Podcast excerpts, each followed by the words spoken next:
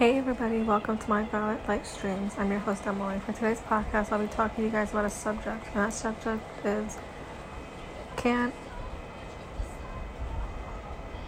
stuffed animals be a emotional support for a completely blind or visually impaired person? This is a very good question, and I believe whether you're going through something dramatic, something stressful, something that is terrifying to you, or something that you're dealing with and trying to cope with. I believe, yes, a stuffed animal is a great coping method to use. Whether you're dealing with depression, sadness, or you're having trouble coping with certain things in your life right now. Using a stuffed animal for treatment and therapy is a great thing. Being able to rely and to hug your stuffed animal and to have something that will not go away.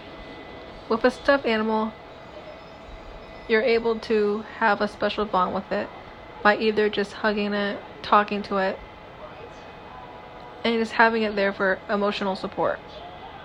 It may not talk back to you, and you may not receive anything back from it.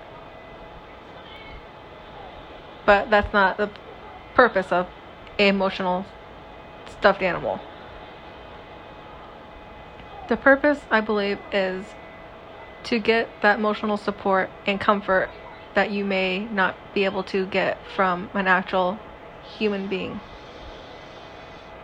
So, yes, I do believe using emotional stuffed animals is a great way to cope with depression, sadness, dramatic in your life as completely blind or visually impaired people.